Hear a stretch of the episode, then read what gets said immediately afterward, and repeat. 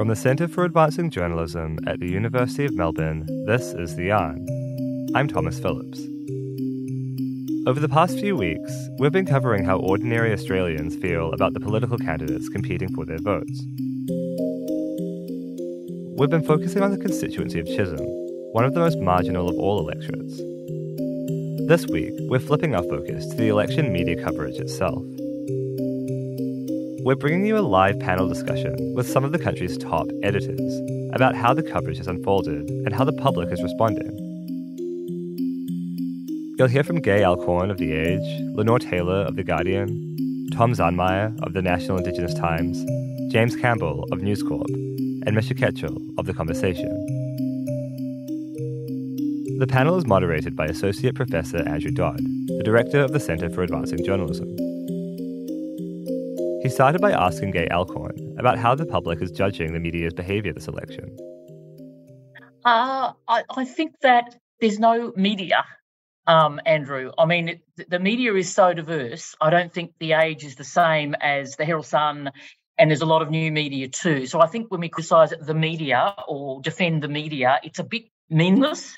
Um, there's very intense criticism of the mainstream media on Twitter, but I think that's distorted. Um, but I do think there's some criticism if we just want to talk about some of the mainstream media of certainly there's been criticism of gotcha questions. I think that's been pretty um, widespread. Exactly what a gotcha question is, you can debate and argue about. Um, I think there's been um, criticism of um, uh, bias in terms of the News Corp uh, media in particular, um, and that's I think that's fairly widespread criticism. But the media is the media. I do think we have to be careful. We're talking about which media and uh, whether it's more mainstream traditional media, whether it's newer media, whether it's um, commercial media. Um, I talked to our Channel 9 uh, news person today, and it, what they're doing on commercial media is quite different. So I think we have to be careful that we don't generalise too much. Lenore, would you agree with that assessment? Uh, some of it. I mean, I think we need to start by looking at the task that we have and then how people might assess that task. And I think, like, I was in the press gallery for 30 years before I became um, editor of Guardian Australia. And the way that you, that we, um, report on election campaigns has changed a lot over that time because the news cycle goes so much faster and because the electorate is less rusted on to major parties. So you've got to spend a lot more time trying to look at um, individual seat contests. And this election, um, the independents in some seats are really complicating the picture and making it quite hard to predict. So we've sort of got to split our resources and find time to get out into seats and see what people are saying and thinking and look at those, you know, head-to-head contests in the marginal seats. And then also um, find a way of getting into policy debates and getting the leaders to respond to policy questions. And personally, I think that's been the, the, the toughest task in this election. We went on the on the bus for a little bit at the beginning, and we're going to go on the buses again a little bit at the end. It's a real um, challenge to decide whether you allocate resources that way because there's a lot of waiting around for a very short press conference every day. But that press conference is the only shot you've got to ask a question of the leaders. So I think that I mean, in brief, I think the task is getting harder. I think some of the uh, criticisms of the media, and I'm assuming we're going to go into them in more detail, are valid, and some of them are probably a bit overblown. But I think that, but my sort of overall observation is that the task of properly um, reporting on an election campaign is becoming more difficult because the campaign bubble and the that the hand-to-hand fighting in marginal seats is becoming more sort of dissociated from one another.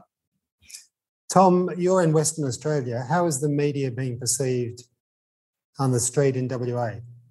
Um, well, I think the biggest issue for us is a lot of the issues that are covering both here and over. It, it always seems very East Coast focused, and that's not a new thing. Just because the election, it's always been the case over here. Is there is this whether it's right or not, there's, there's this assumption that a lot of the news is based over East, and we don't really get to hear much about policies or platforms that are specifically related to Western Australia. Um, yeah, I've got the same national issues We have certain people who are more likely to, you know, certain voters who are more interested in criticising, say, the ABC or the Guardian, or we've got some others who are saying, oh, News Corp, they're not being fair. But Um, I don't think it's necessarily because of the election. It's just very much you know, turbocharged during the election cycle that we see these criticisms coming out more and more.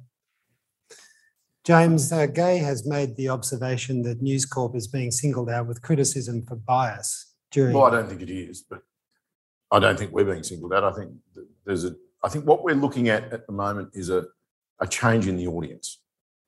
Once upon a time, uh, there were limited media outlets that produced news in a newspaper format or TV bulletin that, that ranked the the information in the in the way that the editors wanted it, and people more or less consumed it that way.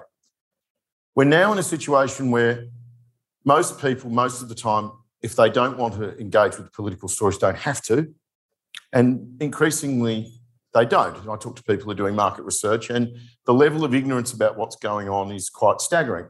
Um, I've known people who've been on pre-polls or, or, or, on the hustings, even in the last week, who've spoken to people who, in, in the city of Melbourne, who had no idea there was an election on.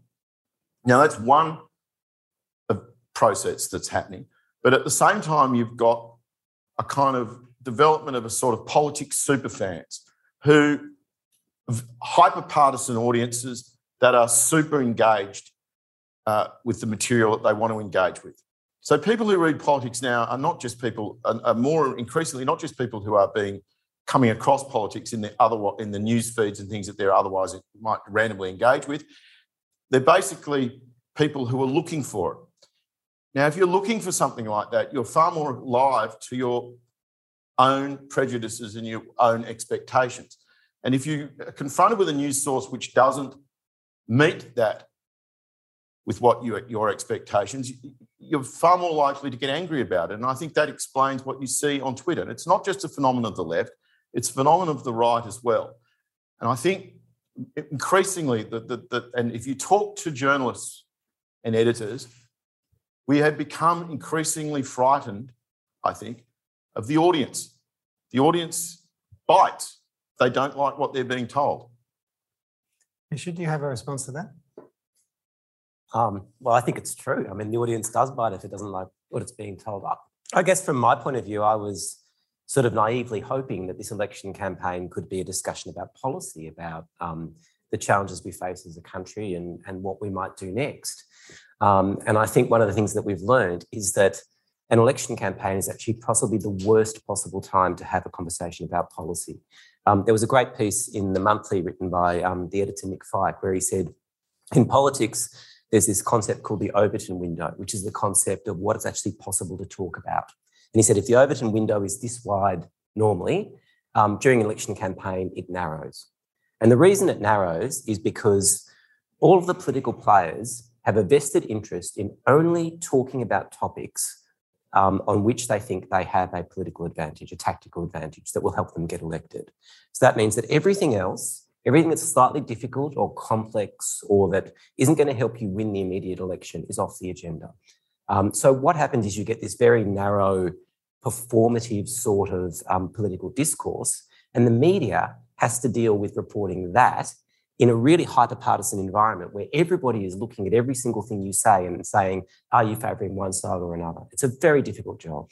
That's, of course, if the media chooses to be reactive rather than proactive. So, Gay, I'd like to ask you, in what ways have you been at the age proactive in covering policies and issues that the candidates and the parties themselves don't want to talk about. Yes, I mean, I'd, I'd, like to respond to Misha. I think he's right, but that's our job. Our job is to not just be narrowly focused on what the the, the narrow agenda that the uh, the political parties want us to focus on. And I totally agree with Lenore too that it's really, really challenging when really this election will be decided on um, uh, with you know 10, 15 seats on the ground. So I, I, actually think the most innovative thing we've done, and it's been really successful, is to go on the ground in Chisholm, Goldstein, and now Kooyong with full-time reporters and and a full-time kind of live blog really to try to tell the the national issues and, and and Chinese voters was one of them. The cost of living is another. uh, how it affects people sort of on the ground and at a local level. That's been the best thing we've done because it's just got us away from just having quick seat profiles here and there to go much deeper into into local issues and how they're coming off of the local issues. I do. I, I it is hard doing broader issues because they can just turn they they can just turn it as a very he said she said and this is the policy and this is the policy but we have dug in and we're going to do more of it on the ndis i mean the the debate, the first debate, I was frustrated with the criticism over um, Morrison's supposed gaffe or misstep on the what what he said about um, his blessed, blessed children without disability. I mean, the real issue there is people being um, cut from their their um, uh, benefits and whether or not the NDIS is sustainable. So it's our job to sort of go. You might want to talk about this, but here are some issues that are being forgotten about in this election um, and here are the, the real challenges facing the country, whether the parties want to talk about it or not. That is very challenging, but that actually is our job. So, Lenore, can you talk about the innovations that you've seen on the campaign, not necessarily from The Guardian, but from across the board, where the media has led the discussion about policies that politicians themselves may not want to talk about? Yeah, I think it has happened uh, at times. We've certainly tried very hard to get the discussion onto uh, not just housing costs, but the rental crisis. A third of Australians rent their homes. Rents have gone up by over 30%, particularly in regional areas, but also in urban areas. And, and it's, you know, it's a massive part of the cost of living crisis, and the parties don't really want to talk about it that much. Um, housing costs as well are an issue that I think the media has managed to focus on. We've also tried to talk a lot about the NDIS, not just as a gotcha question, but also as an issue that's really impacting on people's lives and doing it from a human point of view, from case studies of people who have had their um, their plans arbitrarily cut and what they've tried to do about it and how difficult that's made their lives. Um, you know, I think there's been a lot of talk about uh, the debates, but I actually think the format of the Sky News debate, the first debate of the campaign, was actually really good. I thought that was a really good discussion, and that uh, that that um, model of having ordinary voters asking the questions, I thought it, I thought it worked really well, and actually, you know, got the um, got the leaders talking about issues in a and an informative and calm and measured and interesting way. Um, but ironically, think, on a subscription-based TV network that wasn't itself open to free viewership. Well, it was. Well, actually, it was uh, streamed on the Sky site and also on news.com.au, I believe. I mean, its readers, its viewership wasn't as big as the what I thought. It's also free. It is also free to air in regional areas. Yes, so city yeah. viewers on TV couldn't watch it. No, you couldn't watch it on free to air TV. It was streamed. But I was talking about the format of the debate, and I thought the format of the debate worked really well. Are there ways in which you've led the policy debate that politicians don't want to talk about? Politicians don't want to talk about politi- policy at all, generally, in my experience. I mean, this has been, uh, it's been a long time since we've had a really large division of uh, uh over policy here. The even on climate change, the differences between the two sides. You know, if you listen to what scientists say ought to be done, what climate activists would like to be done, uh, neither of them are anywhere near that. Uh, and if you think uh, climate change is a load of nonsense, as some people on way out there on the right also think, neither of them you're not going to be, you're going to be happy with either of them either. Um, there's no real substantive difference. You know, if you believe what the Labor Party is offering at this election on tax. Uh, they're not promising to reform the tax system in any major way. Um, we're having debates about other things. Um, and, and this was a point that John Howard made in an interview, which I did with him on the weekend. He was asked, I asked him, you know, why do you think we're having the rise of these teal seats? And he said, um, because for a long, if you have a long period of single incumbent government, and there aren't any really big politi- uh, politi- sorry, policy debates, then sort of other other things start to occupy the space.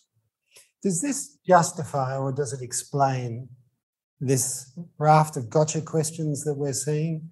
Tom, uh, you know, these gotcha questions that we're getting now coming from all quarters or several quarters of the media, is that because there is so little being talked about in a policy sense that the candidates, the parties are making themselves small targets?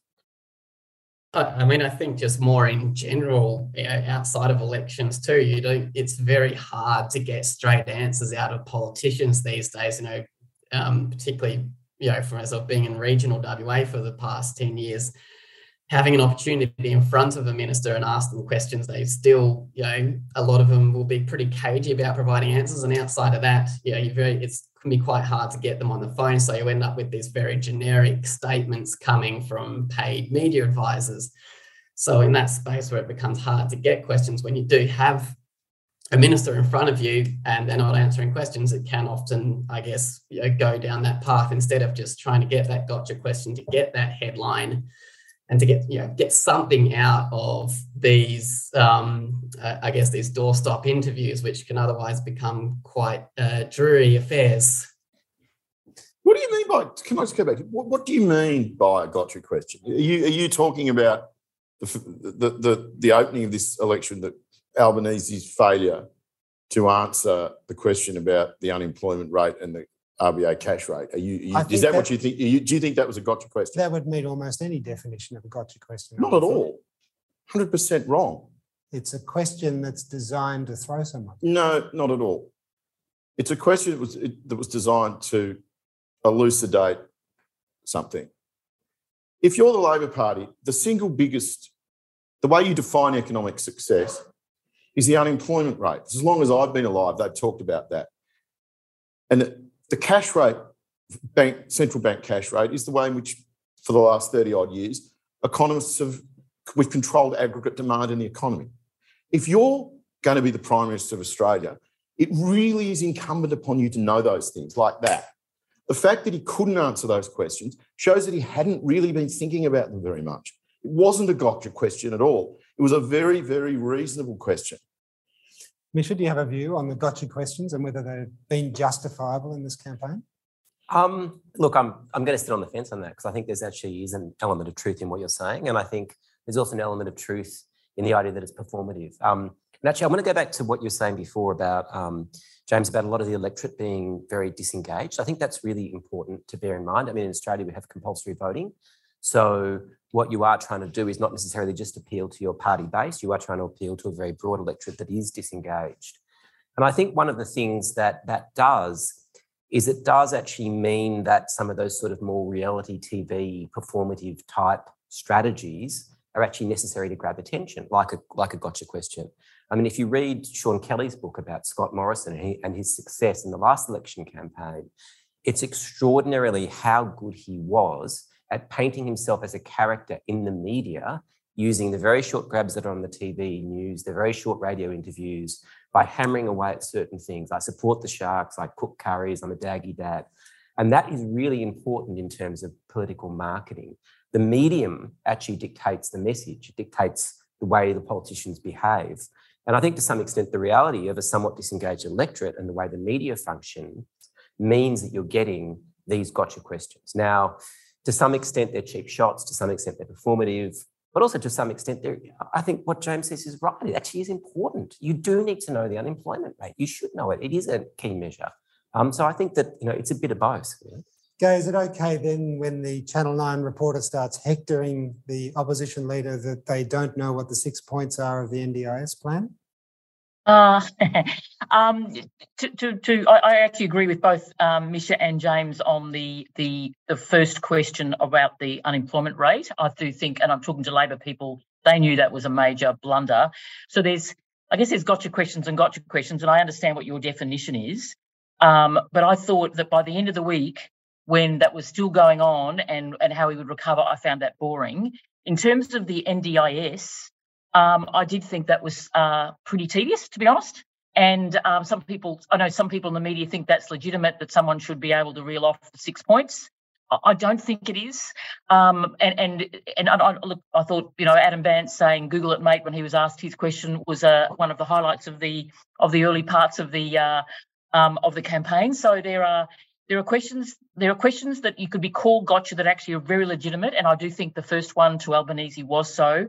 As this campaign's gone on, though, they're kind of easy, and it does seem like that you know the the, the journalist sometimes wants to become the story um, him or herself, and I and I um I um I, I don't find it very interesting. I mean, it's, it's sort of you go back to '93 with John Hewson. Was that a gotcha question about the about the birthday cake? It wasn't really because what it revealed was it was an incredibly complicated policy that he was that he was putting forward and what payments were going to be on it, and it was actually a telling moment.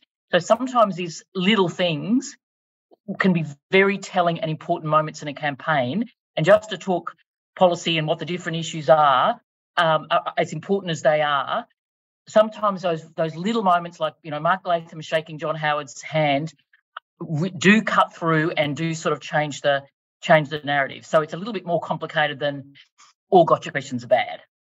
Lenore, do you have a view?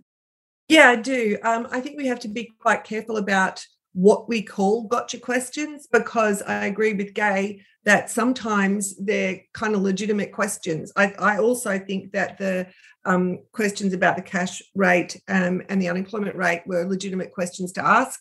And um, the questions that Albanese should have absolutely known the answer to. And I think it's a good thing when the press pack goes in hard and asks questions and demands answers. Like that's what they're meant to do. The point at which I have a problem is when it appears like the questioning is being done for the purposes of the camera that is trained back in on the journalist and where the um, where the leader is not being given an opportunity to try and answer the question properly. And I think the NDIS question did fall into that category. You know, I don't really care so much if Albanese can remember the six points in order. I do care if he knows what the policy is. And we don't didn't in that interaction really get to know whether he knew what the policy was because he didn't get a chance to answer it because he was being asked what's the six points what's the six points so i i did have a problem with that one and it felt like the journalist was kind of really playing it for the cameras but i think in in the broad we have to be careful not to just be uh, not to just allow the debate to say that any gotcha question is a bad thing because you know it is our job to to really hold these leaders to account one of the great phenomenons of this campaign is the teal candidates and the teal seats. Uh, how do you think we're covering them? Do you think we're covering them in sufficient depth? Do you think we're covering the teal seats to the detriment of other seats, including safe seats? Gay, do you have a view? Uh, yes, I do. Look, I, I kind of think that, and we are covering two of the two of the seats we're covering in depth are teal seats. One of the there's a fascinating thing going on in this campaign, I think, and which makes it so interesting. I don't know how it's going to play out in the end, which is which is that the, the Liberal Party and whether it really does abandon or, or more likely the voters abandon it in these sort of more liberal, um, smaller liberal seats in sort of Melbourne and Sydney. I mean, if they, if they if they lose a seat that you know Kooyong, which was Menzies' seat, that's a really significant historic thing. And at the same time, the other thing that's going on is is is is a corollary of that, which is is the is the Liberal Party actually going to make real real ground in these suburban seats that have been more likely to vote for Labor? So we're seeing this election, which could, I'm not saying it will, have a, a significant realignment of our our politics. So so the, the teal the teal Liberals play into that. Ha, ha, has this party moved too far to the right in terms of some viewers in these inner city seats, so they will will abandon that party. I think that's a significant issue. Some media have sneered at them. I think some media probably give them, you know, too much um, uh, positive coverage. It is absolutely within our remit to put them under scrutiny, um, to ask again about whether or not what they'll do in a hung parliament, um, to ask them more broadly about other policy issues. And, and I think we've done that reasonably well. I think in the last couple of weeks we need to increase the scrutiny on that because a, a hung parliament is a is a sort of a live issue. James, I don't think anyone could accuse you of giving too much positive coverage to the Teal candidates in the News Corp newspapers.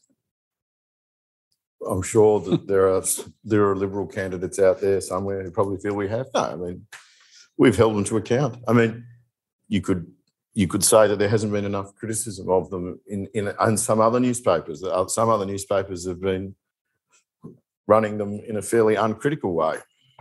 I, I want to ask you about a couple of covers that uh, have run in recent newspapers, including one on the 1st of May where you profiled Josh Frydenberg in Kooyong mm. with an extraordinary front page cover, Fight of My Life, and mm-hmm. double page spread, I think on pages mm-hmm. four and five. Yeah. Which was basically So, a hagiography or an apologia for Well, I don't, Josh well, I- no, I'm not sure that's right. Um, the Treasurer of the Commonwealth of Australia, who uh, has Menzies' seat, was saying for the first time he was about to, he was in danger of going down. Do you not think that was newsworthy? It's absolutely newsworthy, but in the coverage, surely you'd talk to both sides and give the other sides a It fair an run. the- interview. It, issue. it wasn't a profile of the seat of Kooyong. It was an interview with the Treasurer about how he was going in his battle to hold his seat. And have you run, inter- have you run a countervailing interview with Monique Ryan about how she's going in the same sort of favourable way? Monique Ryan's not the treasurer of the? Commonwealth of Australia. Monique Ryan could be elected and it would, she could sit there on the back bench till doomsday. It won't make a difference to the future of this country in a way that the loss of the treasurer and the putative next leader of the Liberal Party will. But It's a bigger story. But surely journalism is about telling all relevant sides to the story. No, And it's in this about, case, well, of course would- it is. Well, it's about choices, right? It's about what you think the most newsworthy and the most important angle is. On that occasion, an exclusive interview with the Treasurer, which he said for the first time, I think I'm in danger of losing. How is that not a front page story? It's obviously a front page story, but in the treatment of the story, you would, I think, you'd be, it'd Find be incumbent on you to find some space for the other view to fit No, no, within the article. that's a fundamental misnomer. It's a, it's not a read about the battle for Kooyong. It's an interview with the treasurer about his predicament.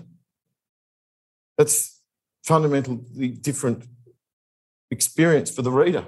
But I guess there is an implication, which is that um, if you're an independent candidate going up against the treasurer, by your logic, Mhm. you're going to get less coverage. There's actually not going to be any eh, Well- any balance between There are, those she's two not the only independent running there. There are people who've anointed her as an important, you know, as a person who needs, who merits coverage.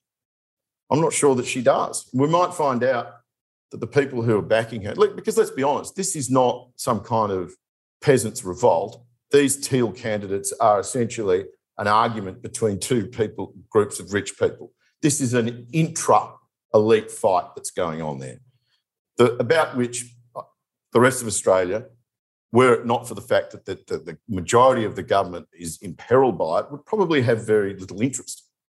But I agree with what Gay was saying, and this is why this election is so interesting and potentially so very, very important. That we are looking for the first time at a, at a well, in the case of the Labor Party, the Labor Party is charting a course, a route to the lodge that runs potentially through Higgins and Kooyong. Uh, if they don't get these seats themselves, you can be absolutely certain that their camp followers who take them are going to vote to put Albanese in the lodge. There's no real mystery about that. Um, have we ever seen anything like that before? That's a, that's that's a really really weird route to victory for the for a party that's based on trade unionism, that's historically based on trade union. And on the other side, we've got a Liberal Party, the party of business, that is staking its future, whether you, whether it's this election or next election or the election down the track. The chances are that this is now a permanent cleavage. These these sorts of seats aren't going away. They're- this uh, this debate or this division, I suspect, is becoming a permanent one, as the the Green Labor split was. But we've never seen anything. We've never seen the sorts of seats that that, that, that Morrison is trying to win to get himself to government. They, they are five minutes ago. We would have said they were total Labor heartlands. Okay, so let's get a view from the others. So, what is the best way to cover this? Has the way that the Herald Sun and the other News Corp papers covered that seat on that instance been the way to cover it? Lenore, do you have a view on that particular form of coverage and the way they've done it? Look, if we had done an interview with the treasurer, we probably would have given it prominence also. But I think that the independents in these seats who lots of yeah, well the treasurer was saying that he thought that the independent was in with a chance polling is suggesting that they're in with a chance i think they warrant um, scrutiny in their own right and coverage in their own right and a chance to say uh, why they're doing what they're doing and, and what they would do in the event of a hung parliament. Because I do think, I mean, one thing where we can agree is that this is a really consequential election. That if they are in, if they are in that position, then you know it really will make a difference. The, the I do sort of take issue with the idea that they're sort of camp followers of Labor. I mean, if they have issues that they think are important and they go into that and they were to be in a position as a of a hung parliament and they went into that negotiation. It's in with it's within the gift of the liberal party and there are and were certainly people in the liberal party who would argue that scott morrison could actually you know uh, enter that negotiation in a way that could cause them to uh, side with him. I mean, it's the, it's the coalition's own choice if they don't want to enter into that negotiation and they don't want to give ground on the issues that the that the independents are saying are important to them. The other thing I think it's important to remember is that it's not just the rich inner city ones. There are there are um, great voices of movements in rural areas as well. I mean, it started in Indi. Um, there's a, a, quite a strong campaign in Nicholls. There's, you know, even the candidate in Groom is in with a showing. So it's not just a debate between, you know, rich inner city uh, types. This is a movement that has started because people are disaffected with what the major parties are offering and want to affect change. And I think we it's incumbent upon us to look at it, scrutinise it, ask questions of it, but not to just dismiss it or view it through the prism of does it fit with one or other major party. In fact, in some places, it's been described as sort of the death of democracy that this is happening, when in fact, it's the very opposite. It's the flourishing of grassroots yeah, I would I would see it as potentially the opposite, but it's high stakes, right? Because if the um, if uh, uh, Anthony Albanese gets a majority in his own right, but the Liberals have lost a lot of those seats, then the Liberal Party will have moved a long way to the right. Or alternatively, if Scott Morrison gets a majority in his own right, it will have backfired quite spectacularly on on the teal independents and what they're trying to achieve. So I think it's high stakes all round what's going on in this election campaign. Yes, it gave that idea, the corollary that there could be a hardening of the right as a result of moderates falling to teal candidates is an enormous issue, a potential issue. Is that something you're looking at in, in the way you cover it? Uh, yes, I think we we have looked at that a, a, a fair bit. Certainly, Chip Le Grand did, I think, a very good piece early on in the campaign. Um, I, I, agree with Lenore and James really that this is a very consequential election.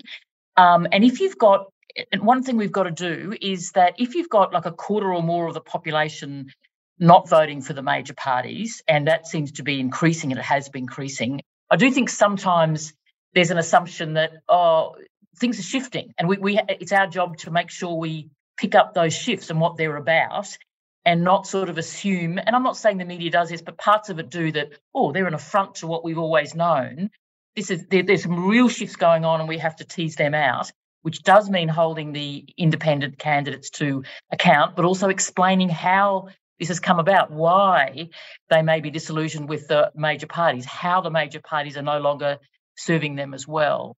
Um, so sorry i've forgotten your question but um, i want to move on actually. I want to ask you i want to ask you tom um, the coverage of Indigenous issues in this campaign. The major one that comes to mind is the uh, voice to Parliament and the constitutional recognition of the, that Indigenous voice. Is that the major issue that you've been focusing on in the National Indigenous Times? I mean, there's no doubt it's the big issue in the public sphere, but it's very much as well, um, I guess, a policy that's been pushed by leaded by um, leaders in the Indigenous community and people who are politically savvy. So you're like your politically engaged youths, your land council leaders, um, and you know, all those kind of people who already know politics and understand it. But if you go back into the communities, I guess while the voice to Parliament, the referendum, the Makarrata um, Commission are all important um, I think you find a lot that is very much the same kind of issues that wider Australia faces, albeit through a different lens. So you're talking about housing, which is a big issue for everyone. Only in this instance, it's more about overcrowded housing and the kind of health and economic complications that follow from that. If you go to say Halls Creek in the Kimberley, they'll all be talking about youth justice and the need for on-country solutions. And yes, some might say that's a state issue. But when this is happening, this massive issue with youth crime is happening all across outback Australia, it really does become a federal problem. And that's another thing that, uh, yeah, we are hearing about a lot. Uh, deaths in custody is a major one, which we're not really seeing addressed much at all on the policy front from national stage. I think Labor's mentioned a few minor things, but um, you know, not, not not near as much talk about that as what there perhaps is in the wider community. Um, native title and um, how I guess the mining and resources industry uh, works alongside uh, traditional owners in the Pilbara is another huge one. So, yeah, to try and say that there's this one policy that is you know front and center of everyone's mind in the Indigenous community is uh, is probably doing it quite an injustice because, like the rest of us, there are a lot of different issues in a lot of different areas can I make a point? This is an I, the one thing I think that we haven't, the media, all of us have been a bit remiss reporting, is that this is the first federal election in which the Indigenous vote is not only possible but reasonably likely to swing the outcome. Uh, the government is desperately trying to win Lingiari off the Labor Party. Warren Snowdon's retired. Uh, they are regarded as in with the show. One of the reasons I suspect it's not being reported is because it's very, very difficult to work out what's going on. Uh, obviously, there are a lot of remote community votes out there, and you basically can't poll them. Um, Morrison has been to the territory. Uh, Labor people have been, uh, not Albanese because he was ill, but if you look at the number of aeroplanes that are going through the territory at this election, it's much higher than, than normal. Um, the territory is, is really, really important, and hence the Indigenous vote. Misha, do you think it's getting enough attention? No. um, in a word, no. I, I, don't think there's been, in the overall sort of national discourse, um, anywhere near enough discussion of, um, you know, the voice to Parliament, um, of, um, you know, Indigenous recognition of all those sort of policy issues. Um, and I think that's, again, one of the issues that we're talking about here is that we've only got the media um, and we've only got what what we get from the media on which to base our decisions. So I think going back to the discussion we had before about the stories that that James did, you know, his interview with the treasurer, I think on one hand, as an analysis, it's absolutely correct. I mean, there's something hugely significant going on. You want to hear from the treasurer. On another, I think in a major daily newspaper in Melbourne, where you've got three photos, the family images, why you should vote for me, there can be a perception that does spill over into something that actually is the type of thing that potentially could make a difference because presentation of yourself, presentation of your family. I mean, that interview that Scott Morrison gave with 60 Minutes, which I thought was reprehensible journalism, like it was such an extraordinarily soft interview. He was not interrogated in any way. It was a PR puff piece. I thought it was negligent, journalistically negligent, to not challenge him. And I think in, in a similar way, if you give interviews to political public figures and you don't give them enough countervailing material or enough challenge, what that then does is it weakens the whole of the journalistic sort of structure. Because basically, what happens is then other people will go to other friendly outlets, and you lose that sense of if you're going to win a space on the public platform, you've got to actually front up and be interrogated. I'd like to come back to issues that have been ignored, including Indigenous issues that haven't been covered well. But you have talked about interviews with the Prime Minister and puff pieces. You followed up the following week after your um, story with Josh Frydenberg with a weekend um, Herald Sun weekend magazine cover mm. with just that kind of interview with the Prime Minister. Two weeks earlier, there was Anthony Albanese was on the cover with his girlfriend, new girlfriend, talking about their love. You're not holding that one at me. That's not a puff piece. I don't think so. It no. reads as a puff piece. Well, I don't think that. I think it's an explanation of the things that motivate him. I was, I was actually very proud of that piece. I think it really, I think it, it got to the things that he's obsessed with, which is family. I don't think it's a puff piece at all. Let's go back to some of the issues that we think have not been covered well. Um, Gay, what are the issues that you would point to in this campaign that haven't got sufficient coverage, and what are you doing about it? Okay, I, I, completely agree with what Tom said before. I mean, we've gone to our um, the, the, the voice to Parliament is the is the kind of national issue, but we I asked our Indigenous uh, Affairs reporter Jack, um, what, what what are the big issues, and he said it's not really that, and, and he's doing a piece for us at the moment on uh, on incarceration. Um, so th- again, that's on us. I mean, it, whether it's a health issue or an education issue, and I've got to say this is hard, but it's not just um, the issue that the parties want to talk about, aged care funding or whatever it is. It's what if our job is to say what what are actually the biggest biggest issues in health, education, and so on. So we're so I totally agree with with um, what Tom said there that the actual issues that matter on the ground are different. I do think we are. there's a, there's a lot of issues I don't think we've done as well as I would like to. I think we've done some very very well. Um, I think education has been uh, neglected, and we're going to try to address that a bit. There hasn't been a lot of discussion on um, uh, whether it's university funding or even schools funding. Um, I think that, I mean, I think aged care, NDIS have been, I think, covered reasonably well. Um, we've had very little, obviously, on things like the arts, which often get sort of um, uh, underrepresented. There's also sort of issues that are they've, they've discussed in a very sort of loud and, and way, but actually, w- w- what what can either the, the opposition or the or the or the government, whichever is in power, really do about cost of living? So there's cost of living discussions, but is it almost we need some reality checks on issues? I think um, that we don't always have. I mean, really is it the government's fault on inflation or not? We get the noise on that, and it's our job. And I think we've done this reasonably well about sort of trying to say, okay, this is an issue that they all want to yell about, but what, what's what's the truth behind this issue? How how difficult this issue actually is to um, to deal with? Like cost of living is one of them. Um, so they're the, they're the ones at top of mind. Uh, Lenore, I want to ask you the same question. What, what are the issues you think have not been covered well, and what's the Guardian doing about that? Um, one issue i am finding a little frustrating is um, climate change. I mean, at least it's not being discussed in quite as um, stupid a way as it has been in previous campaigns. But there is this sort of sense in some of the coverage that, oh, look, it's sort of neutralized. You know, both parties, they've got like vaguely similar targets. It's not that different. In fact, their policies are, are really quite different.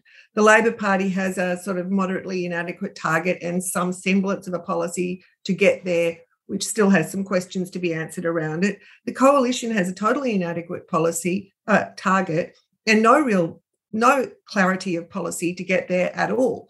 And I think if we allow it to be neutralized in this election campaign, we're really not doing our jobs. We really need to get to that debate.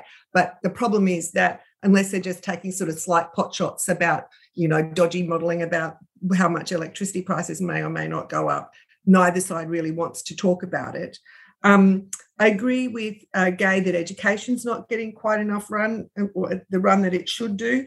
And I feel like as much as uh, the uh, increase in interest rates was a big issue, housing policy hasn't really been interrogated in the way that it po- probably should.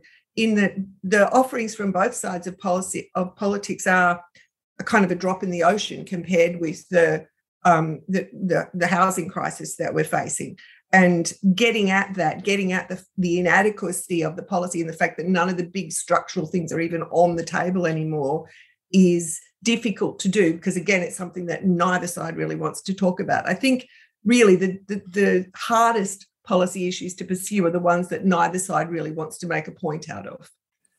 Sure yeah um, i was just going to mention i um, recently took my daughter out to Coolaroo to do her driver's license test and I noticed there were these massive billboards up by United Australia Party saying that they're going to keep interest rates below 3%. Um, and I thought, well, how can you do that? I mean, the the Hawke government, um, you know, created sort of independence of interest rates in the 1980s. This is not something a government can do. This this billboard is a huge lie, and it's a huge lie for two reasons. Number one, the levers aren't there for the government to do a policy like that. Number two, a party like United Australia Party knows it's not going to form government. And that's not what it's about. Um, so we sent out somebody to take a photo of the billboard and got an economist to explain what levers the government has got at, at its disposal in terms of interest rates and what capacity it would have to actually guarantee interest rates. And I think that's one of the important roles for the media is actually where people say things off the top of their heads, you know, this, that, you know, which are very performative. They're meant to send certain signals but actually just interrogating is that actually true? Can you actually do that? Is there any real prospect that that can actually happen? Um, you know, it's it's very important because otherwise, what you have is all this sort of hot air flowing around. You don't actually have any sort of tethering to the facts, and I think that's that sort of is the focus of, of what you want to do. Same question for you, James. What's what's not being covered, and what's what are your papers doing about it? I think the issue with the NDIS that people aren't both sides aren't really talking about, and, and we, we, we struggle with this as well, is if you talk in private to anybody uh, in politics or Liberal and Labor, and you say, you ask them the question, if you're starting from scratch, would you build the NDIS again or like this? You don't get many takers. Um, we've built something that is now um, spend. It's going to it's costing more. It's, it's either is costing or soon to be costing more than Medicare. Uh, it's predicted to grow um, like topsy, and there's no um, nobody's really in charge of it. That's the other thing we don't talk about. If you, I think, if anybody wants to get a grip on the mess that is the NDIS, the best piece is in the Sydney Morning Herald and the Age, written by Andrew Charlton, who's now the Labor's candidate in um, uh, in in Parramatta. And if you want to talk about gotcha journalism, the AFR did a splash with a, a rewrite of this piece, and it made me go back and read it. And I thought this is one of the uh, best argued, most informed pieces. And he he discusses the structural weaknesses of the what we have set up with the NDIS, and it's how difficult it is going to be to reform. And yeah, the problem with these sorts of with institutions like that is it's very very easy to find sad stories. I've had my people have had their funding cut. People who can't get funding. People have had their, uh, their have had uh, there have been arbitrary changes to the way they're treated. Now, was there any real coverage in in in in an, in an open-minded way from anybody in the media that I saw about the government's attempt to get to bring in independent assessments of people? Uh, uh, something that died in the Senate. I didn't see that. Uh, the Labor Party um, which I, in a very short-sighted way, in my opinion, given that they're going to be, chances are they're going, they're going to be the ones running this in about three weeks' time, uh, blocked the, the, the, government's attempt to try and put independent medical assessments on people. Um, we have a, I mean, uh, the, the NDIS is going to turn into our NHS if we're not careful, something that no side of politics is prepared to do anything other than make motherhood statements about, and nobody can reform. To, to wrap up things this evening, I'd like to ask each of you about the process that you'll now go through between now and election day of writing the editorials that you have the prerogative, many of you, of writing. Gay, I guess that job will fall to you at the age. You'll have to come down eventually and pick a winner or pick a side that you back at the age. How do you do that and what are you thinking? Well, we actually just started started talking about that today. So, look, we we we pride ourselves on um, uh, not being partisan. That we don't have a fixed view. We actually try to. We don't. We're not sort of um, always on one side of politics or another. Um, so we have a, a we will have a discussion with senior people about that, and we'll go you know, I haven't done this before in this job, but go around the room and saying, what do you think? And what are the issues on on both sides? And we'll come to a decision. We'll probably do that at some point um, next week. But kind of, we, yeah, we, we, we genuinely try to give impartial coverage. And I think we've done that extremely well in this election to be fair on, on, um, on all sides of politics um, without an ideological agenda that's um, on on every issue. But, but yeah, it, it'll be a process of sitting sitting down with senior people and having a good chat about it, and uh, and coming to a conclusion after that. Lenore, does that job fall to you in your role? It does fall to me. I've done it twice now. Um, and I start with the issues that um, we think are the most important issues and most consequential issues, and how we think that the parties line up on those. Um, in the past, I haven't uh, actively advocated a vote for a particular party. I've sort of talked about the options that readers who shared an interest in the same issues as us might choose. Um, one part of this of the process for us is that I will have a conversation with News Conference. So um, everybody in the Guardian can come to morning conference. It's not just for senior editors. And I will open it up for a conversation to hear what um, staff think. I'll discuss it with senior editors and then I'll uh, write it in a similar manner as I have the last two times. Do You think this time round you'll back a party or you'll follow the same formula? I'll follow the same formula. But I think the consequential issues that we've been discussing will have to come into it.